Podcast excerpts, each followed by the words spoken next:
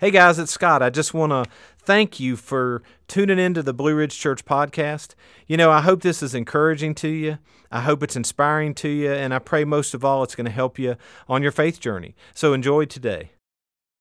Oh, it's great to see you. I want to welcome you again to Blue Ridge Church. Welcome to our online campus. Happy Thanksgiving week. Can you believe that Thanksgiving is Thursday? There's like 36 days until Christmas. Not to put any undue pressure on you today, like you didn't have enough pressure when you walked in here, but Christmas is right around the corner. But whatever you're doing this Thanksgiving, whether you're spending time with family, with, with friends, maybe you're going to do something uh, alone, I hope that it's absolutely the best Thanksgiving ever. Uh, but I'm so thankful that you're here today to spend a little bit of time with us before the Thanksgiving holiday.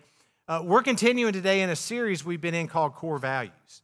And if you're just joining us, what we've been doing is we've been talking about these values, these core values that we need to have in our lives in order to be the best people that we can possibly be. And if you were with us the first week, we established that, you know, it doesn't matter where you're at on the faith journey, right?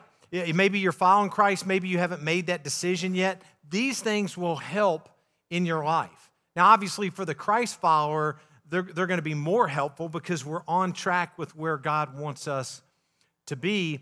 Uh, but so each week we've been taking one and, and talking about it. And this is for self reflection. All right, it's not to walk out of here feeling bad, but hey, this is an area maybe in my life that I need to improve or I need to change, or this is an area of my life that, that I've already got going well and I'm going to spend my time on something else. Now, Thursday being Thanksgiving, I, I could give you three guesses today as to what we're going to talk about. I could say the first two don't count, and you would still get it right, right? We're talking about gratitude because we're entering the season uh, of Thanksgiving. But I want what I want you to keep in mind, it's not just about being grateful this week. It's not just about being grateful on Thursday. This is a core value that I believe the Lord wants us to have. And today we're going to look at a passage of Scripture, a couple passages of Scripture. But the first one we're going to look at, we're going to see an example of gratitude, and we're going to see an example uh, of no gratitude, a lack of gratitude. And if you're joining us for the first time, uh, first let me just say thanks for tuning in or thanks for being here. You can scan the QR code on the side screen if you want to follow along with our notes. If you regularly attend Blue Ridge, I encourage you to download the Church Center app. But here is the first passage I want to look at, and it's found in Luke chapter 17. And we're going to start in verse 11 and go through verse 19. As Jesus continued on toward Jerusalem, he reached the border between Galilee and Samaria. As he entered a village there, ten men with leprosy stood at a distance, crying out, Jesus, Master, have mercy on us. He looked at them and said, Go show yourselves to the priest. And as they went, they were cleansed of their leprosy.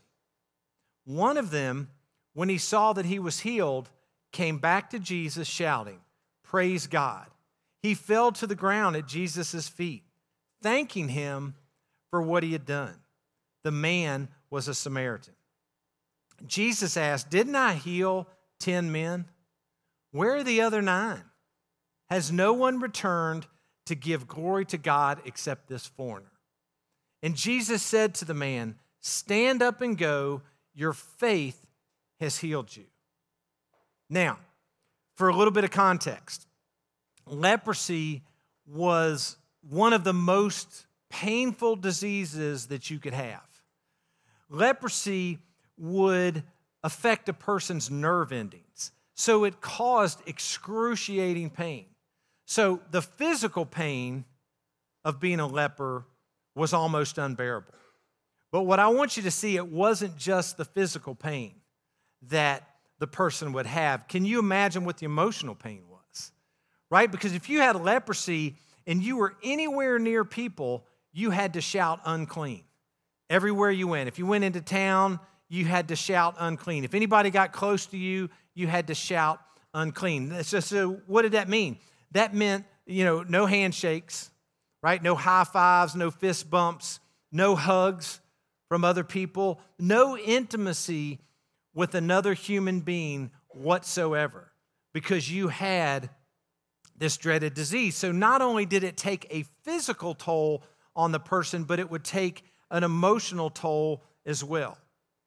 So we read in this story that these 10 guys figure out, and of course the rumors had been circulating, they weren't really rumors, they were accurate, but that Jesus was performing miracles. Jesus had this supernatural power, and they asked Jesus for help.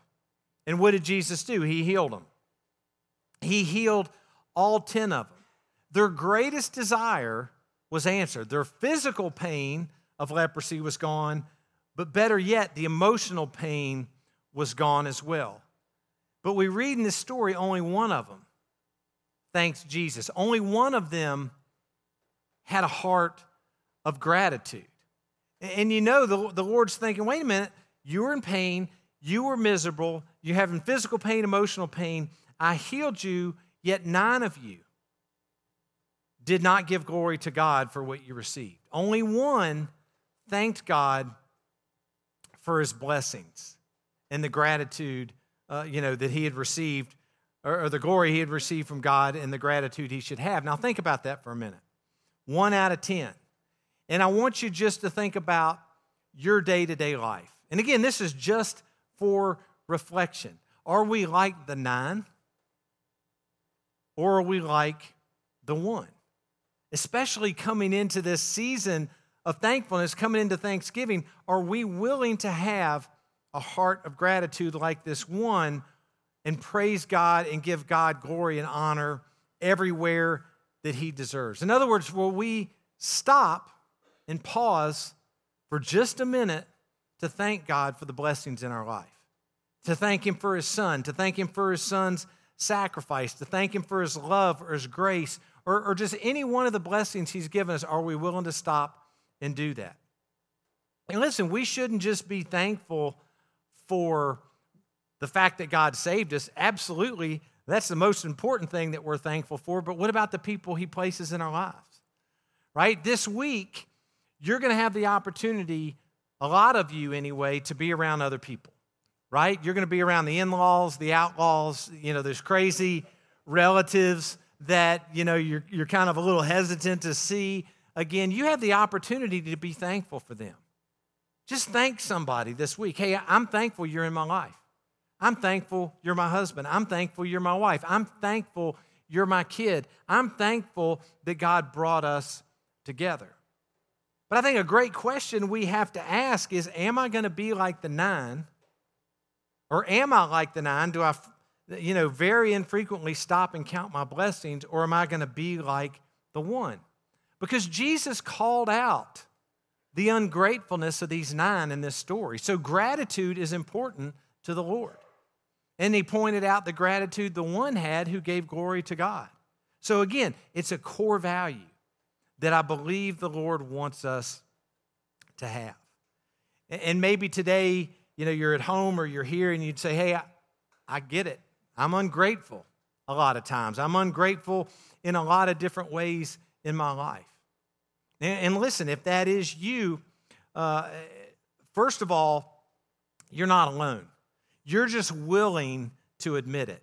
That, yeah, I have periods of ungratefulness in my life. So we're going to discover how we can deal with it. Now, the other story I want to look at is a familiar story to some of you. It's, it's from my favorite chapter in the Bible, uh, Luke chapter 15, but it's the story of the prodigal son. And a lot of times when we look at the, the prodigal son, we only focus on the younger son. But this gentleman in the story had two sons. And when you look at these two kids that this father has, there's ungratefulness in both of them. All right? And that's what we're going to look at. Is their ungrateful mindset in both of these kids that I think often is the same mindset I get and probably the same mindset that, that you get in life. But here it is Luke chapter 15, 11 through 12. This is how it starts out. To illustrate the point further, Jesus told them this story. A man had two sons. The younger son told his father, I want my share of your estate now before you die. So his father agreed to divide his wealth between his sons. Let's just stop right there. Do you see the ungratefulness in the younger son? And his ungratefulness is, I want it now. I don't want to wait. I'm impatient. I want my inheritance now. Now, if you understand anything, uh, at least in our culture, about an inheritance, if you were ever to get an inheritance, can you imagine how grateful your heart would be and, and thankful your heart would be? But do you know when you get that inheritance? You get it when the person is gone, right? You don't get it when they're still living. Very few, if any, people ever receive an inheritance while the person is still living. So we can kind of see the audacity of this kid asking his father for his inheritance now. You know, I, I don't want to wait. I want it now. I'm impatient. You know, maybe he didn't want to live under his dad's roof. Maybe he wanted to follow his own rules. You know, whatever. He's ungrateful because he has this, this mentality. And for whatever reason, the father honors his request. And if you know the story in the scripture, he takes his inheritance and he moves off to another land and he wastes it. You know, uh, wine, women, and song, whatever. He just blows every single bit of what his father gave him, which probably took his father decades to make and to earn and to save and to scratch and to claw. And we don't know the exact time period, but it's pretty short because he returns home and, and everybody recognizes him. So it's not like he's aged a, a bunch, but he blows it all. Truth is, we live in that generation today. We live in an I want it now culture today.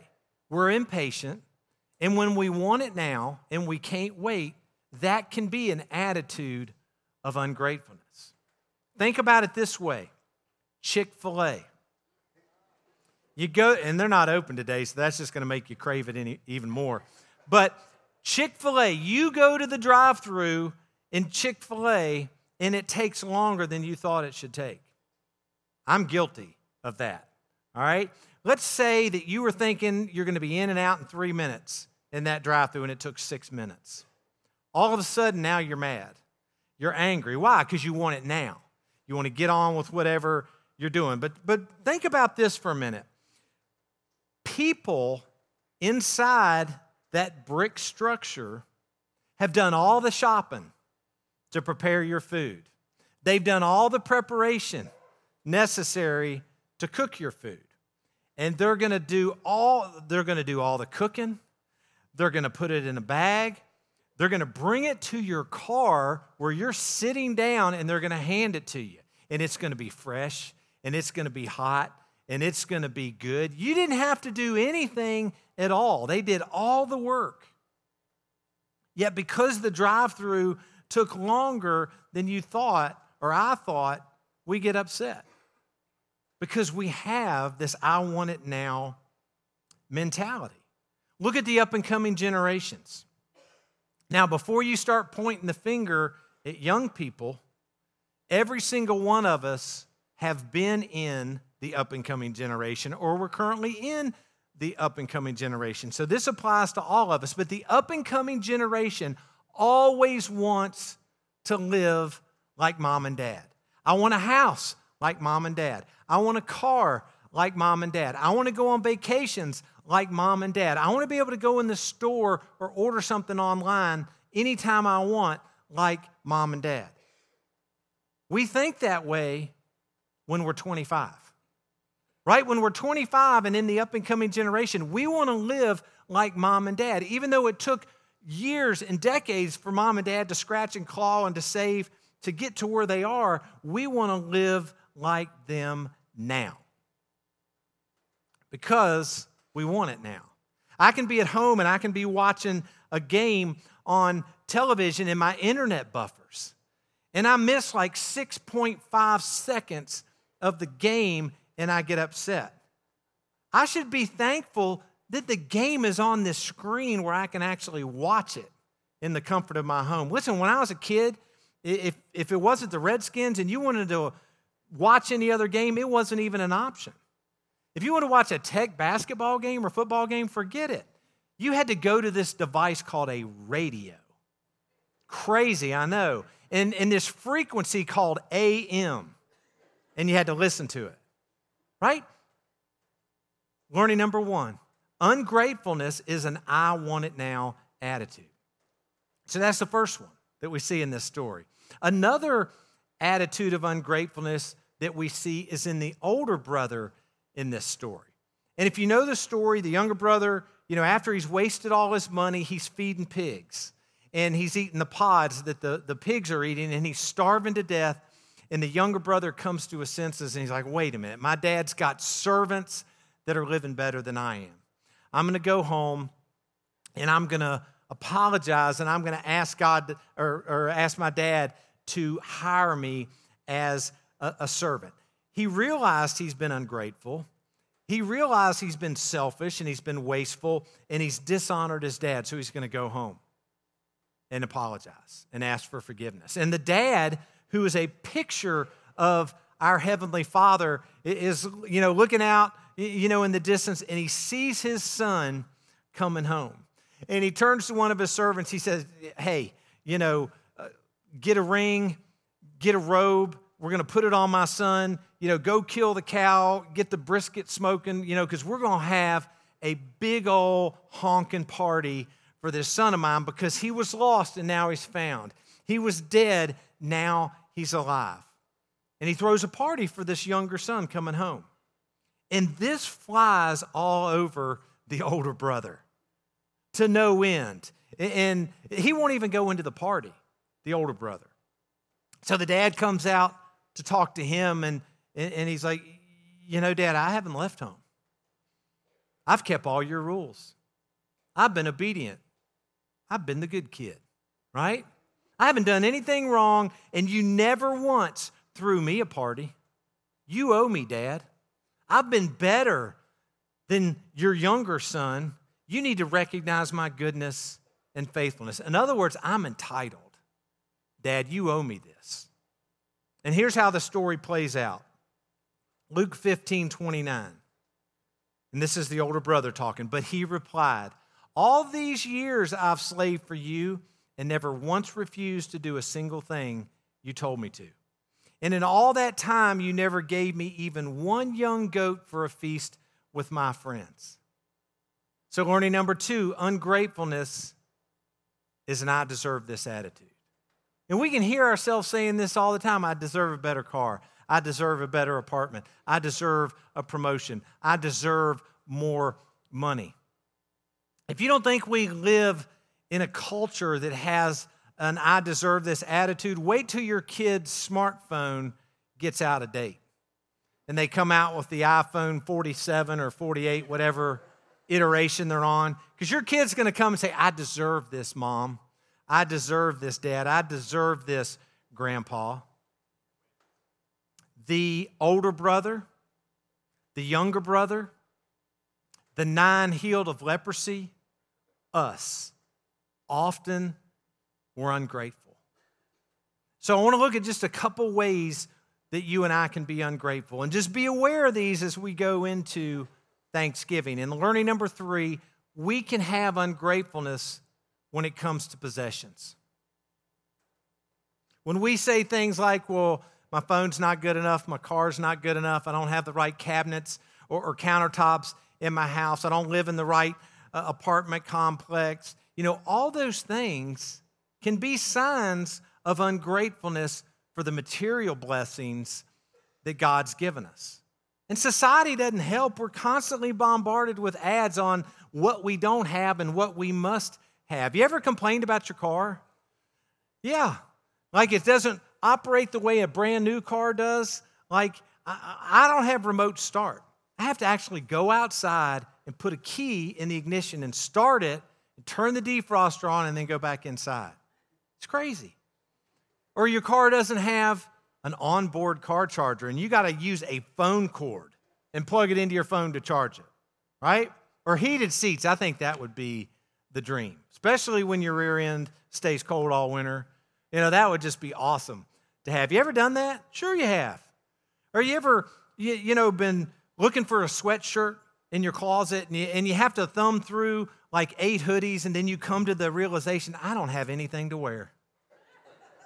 right?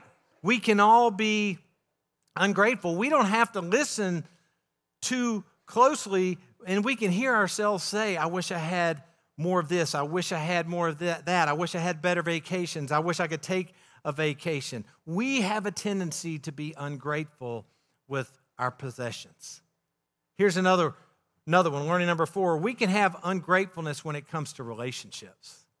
We can be ungrateful for our spouse. I wish my husband made more money. I wish my wife was more like this. I wish my kids would do more of that. We can be ungrateful towards our friends. I wish my friend and I had more in common. I wish they would do this more often. We can even be ungrateful for the relationships that somebody else has that we don't have. And again, like every week in this series, this is just for self reflection, but I bet every single one of us can point to an area of our life where we've been ungrateful, ungrateful towards something. So, what can we do about it? How do we get this core value of gratefulness or gratitude in our life? And I think uh, the best thing, anytime we come to the realization that God has blessed us in some way, shape, or form, it could be small, it could be huge, we just stop and give Him thanks. Just take five seconds and pause. You don't have to stop and pray and bow your head. You know, God, thank you for this. Thank you for this person. Thank you for this vehicle. Thank you for this meal. May not be the meal you want, but you got a meal. So anytime we see a blessing, we just stop for a second and thank God. See, the solution to having a grateful heart, to having the core value of gratitude, it's always been the same. Count the blessings you have and learn to be happy with what you have. Paul said it like this in Colossians 3:17. And whatever you do or say, do it as a representative of the Lord Jesus, giving thanks through him to God the Father. Philippians 4 11 through 13. Not that I was ever in need, for I've learned how to be content with whatever I have. I know how to live on almost nothing or with everything. I've learned the secret of living in every situation, whether it's with a full stomach or empty with plenty or little. For I can do everything through Christ who gives me strength. Paul says, I learned contentment. I learned how to be content with a little, I learned how to be content with a lot. So, gratitude stemming from our contentment can be learned. It, it, it is, we can't say, well, I don't have gratitude. We can learn, the scripture says, to be grateful, and we learn that through being content. I love Ecclesiastes 6 9. It says, Enjoy what you have rather than desiring what you don't have. Just dreaming about nice things is meaningless, like chasing the wind. Will that not lead to gratitude? Being happy and content with what we have? In other words, learning number five the blessings I already have are better than craving what I don't have. Next time I'm unhappy with my car, I'm going to remember that 95% of the world doesn't even have a car. 95% of the world's population doesn't even have a car, and what a luxury it is. Next time I'm unhappy with my house, I'm going to remember I got running water in my house. I got a roof over my head. I got heat. Next time I'm unhappy with my job, I'm going to remember that most of the world will love to have a job so they could buy food to eat. Next time I'm unhappy with my friends, I'm going to delete them all off social media. No. I'm going to be grateful for the friends that I have. And again, today's not about putting you you or me on a guilt trip before we enter into Thanksgivingness, but it's to point out that our ungratefulness does exist. And it's to prepare us for this week, but to prepare us for every day for the rest of our lives to be grateful.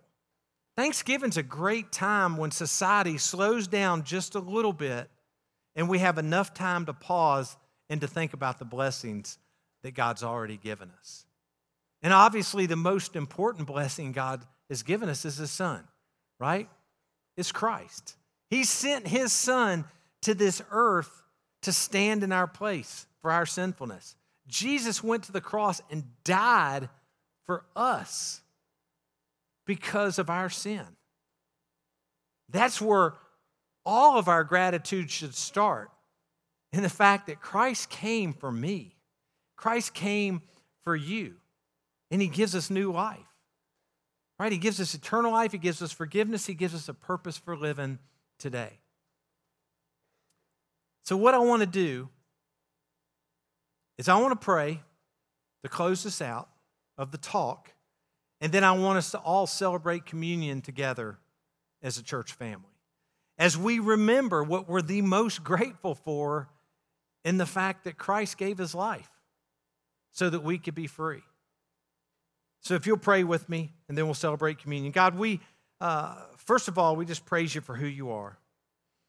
Lord, the many blessings that you give us, it's unbelievable. Especially in our culture, how blessed we are. Forgive us when we're ungrateful. Forgive us when we're like the nine people healed of leprosy and we just go on about our day and we forget the blessings that you've given us, the small things, the big things in our life. Help us to develop this core value of gratitude, to stop long enough to thank you for what you've done.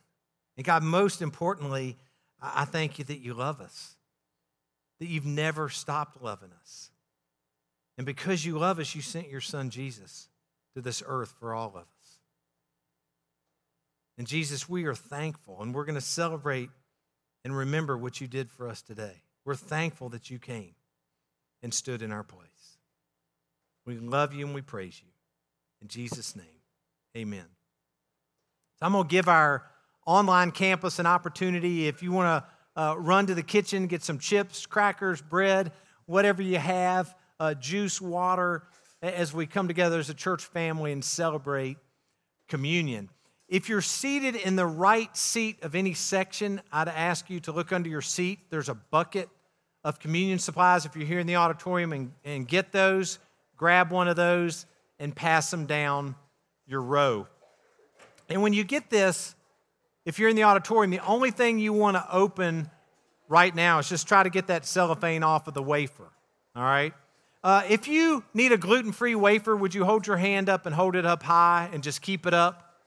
There's some over here. Uh, one of our members of our assistance team will bring you one. Just keep that hand up.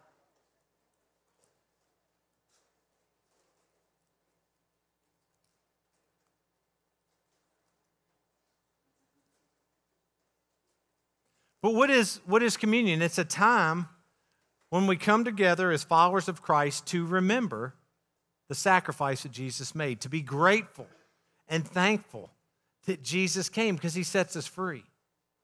Right? When we're forgiven, what does that mean? It means, first of all, we are going to live forever with Christ. That means we don't have to fear physical death, which we all have to go through because we have eternal life. But he also walks with us every single day of our life and guides us every single day of our life. So, communion is a chance for us to remember that his sacrifice. The bread represents his body that was broken for us, sacrificed for us, and the cup represents, the juice represents his blood that was shed for our sins. You know, the scripture says there's no forgiveness of sin if there's no shedding of blood, and Jesus was the final sacrifice. All we have to do is invite him into our life, and we're forgiven. The Apostle Paul reminds us too that we should kind of, you know, examine our heart or, or cleanse our heart before we take communion. And what does that mean? It means simply if there's stuff you've been hanging on to that you need to give to God, you need to give it to Him. Or if there's things that the Lord's called you to do, maybe something in this series and you haven't done it yet, you need to commit to, hey, God, I'm going to do this. I know you call me to be generous. I know you call me to be loving. I know you to call me to, to serve others, whatever it is. It's just a great time to reflect and ask God to, hey, show me what I need to need to work on, need to fix.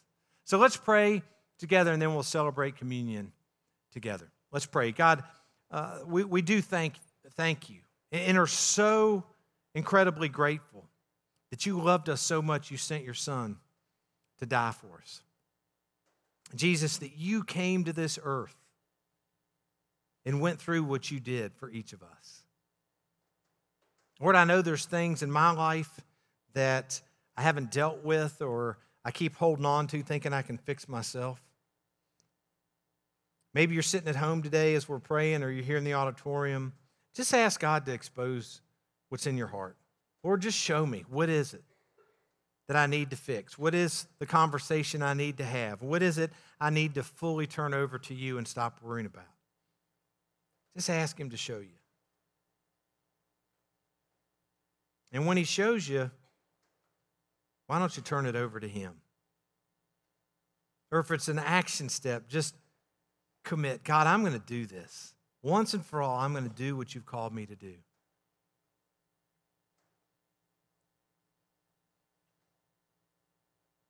Jesus, we're grateful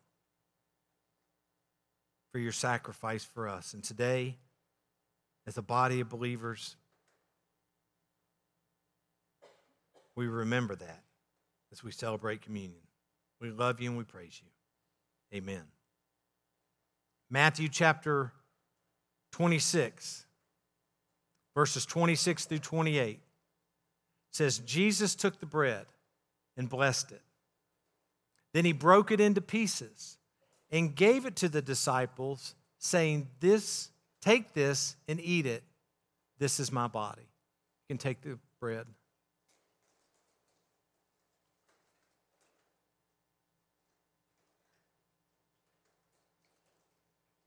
If you're in the auditorium, you can open the cup, and if online campus, you can grab uh, your juice or water.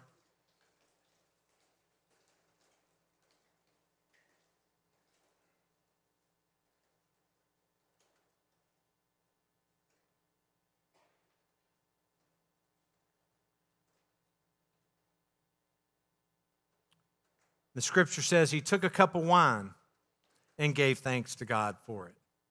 And he gave it to them and said, Each of you drink from it, for this is my blood, which confirms the covenant between God and his people. It is poured out as a sacrifice to forgive the sins of many. take the cup.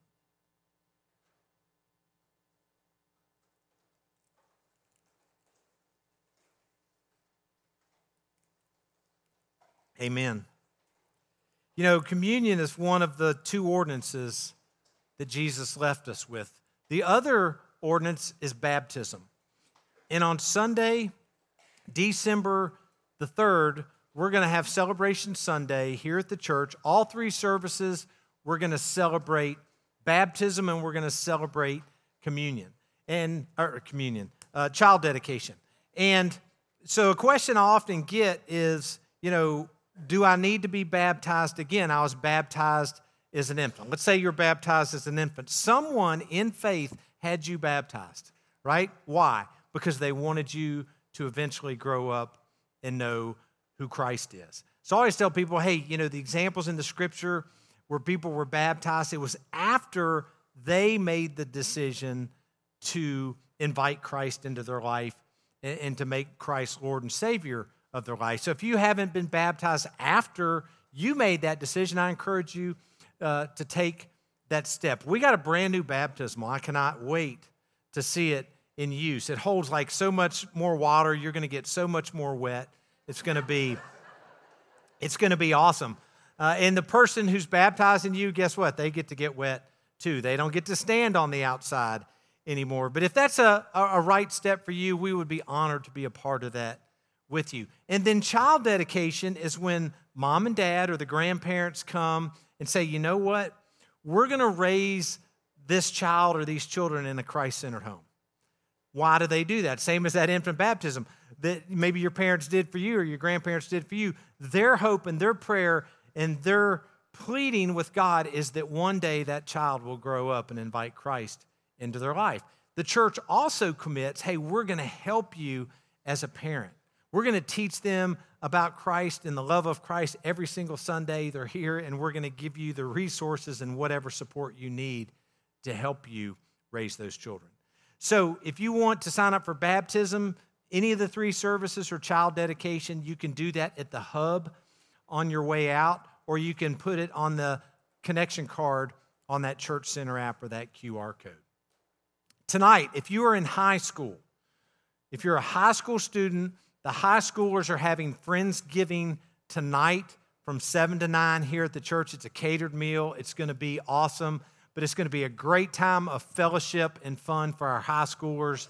So if you are a high schooler you have a high schooler in your home, make sure they come out tonight and enjoy that together.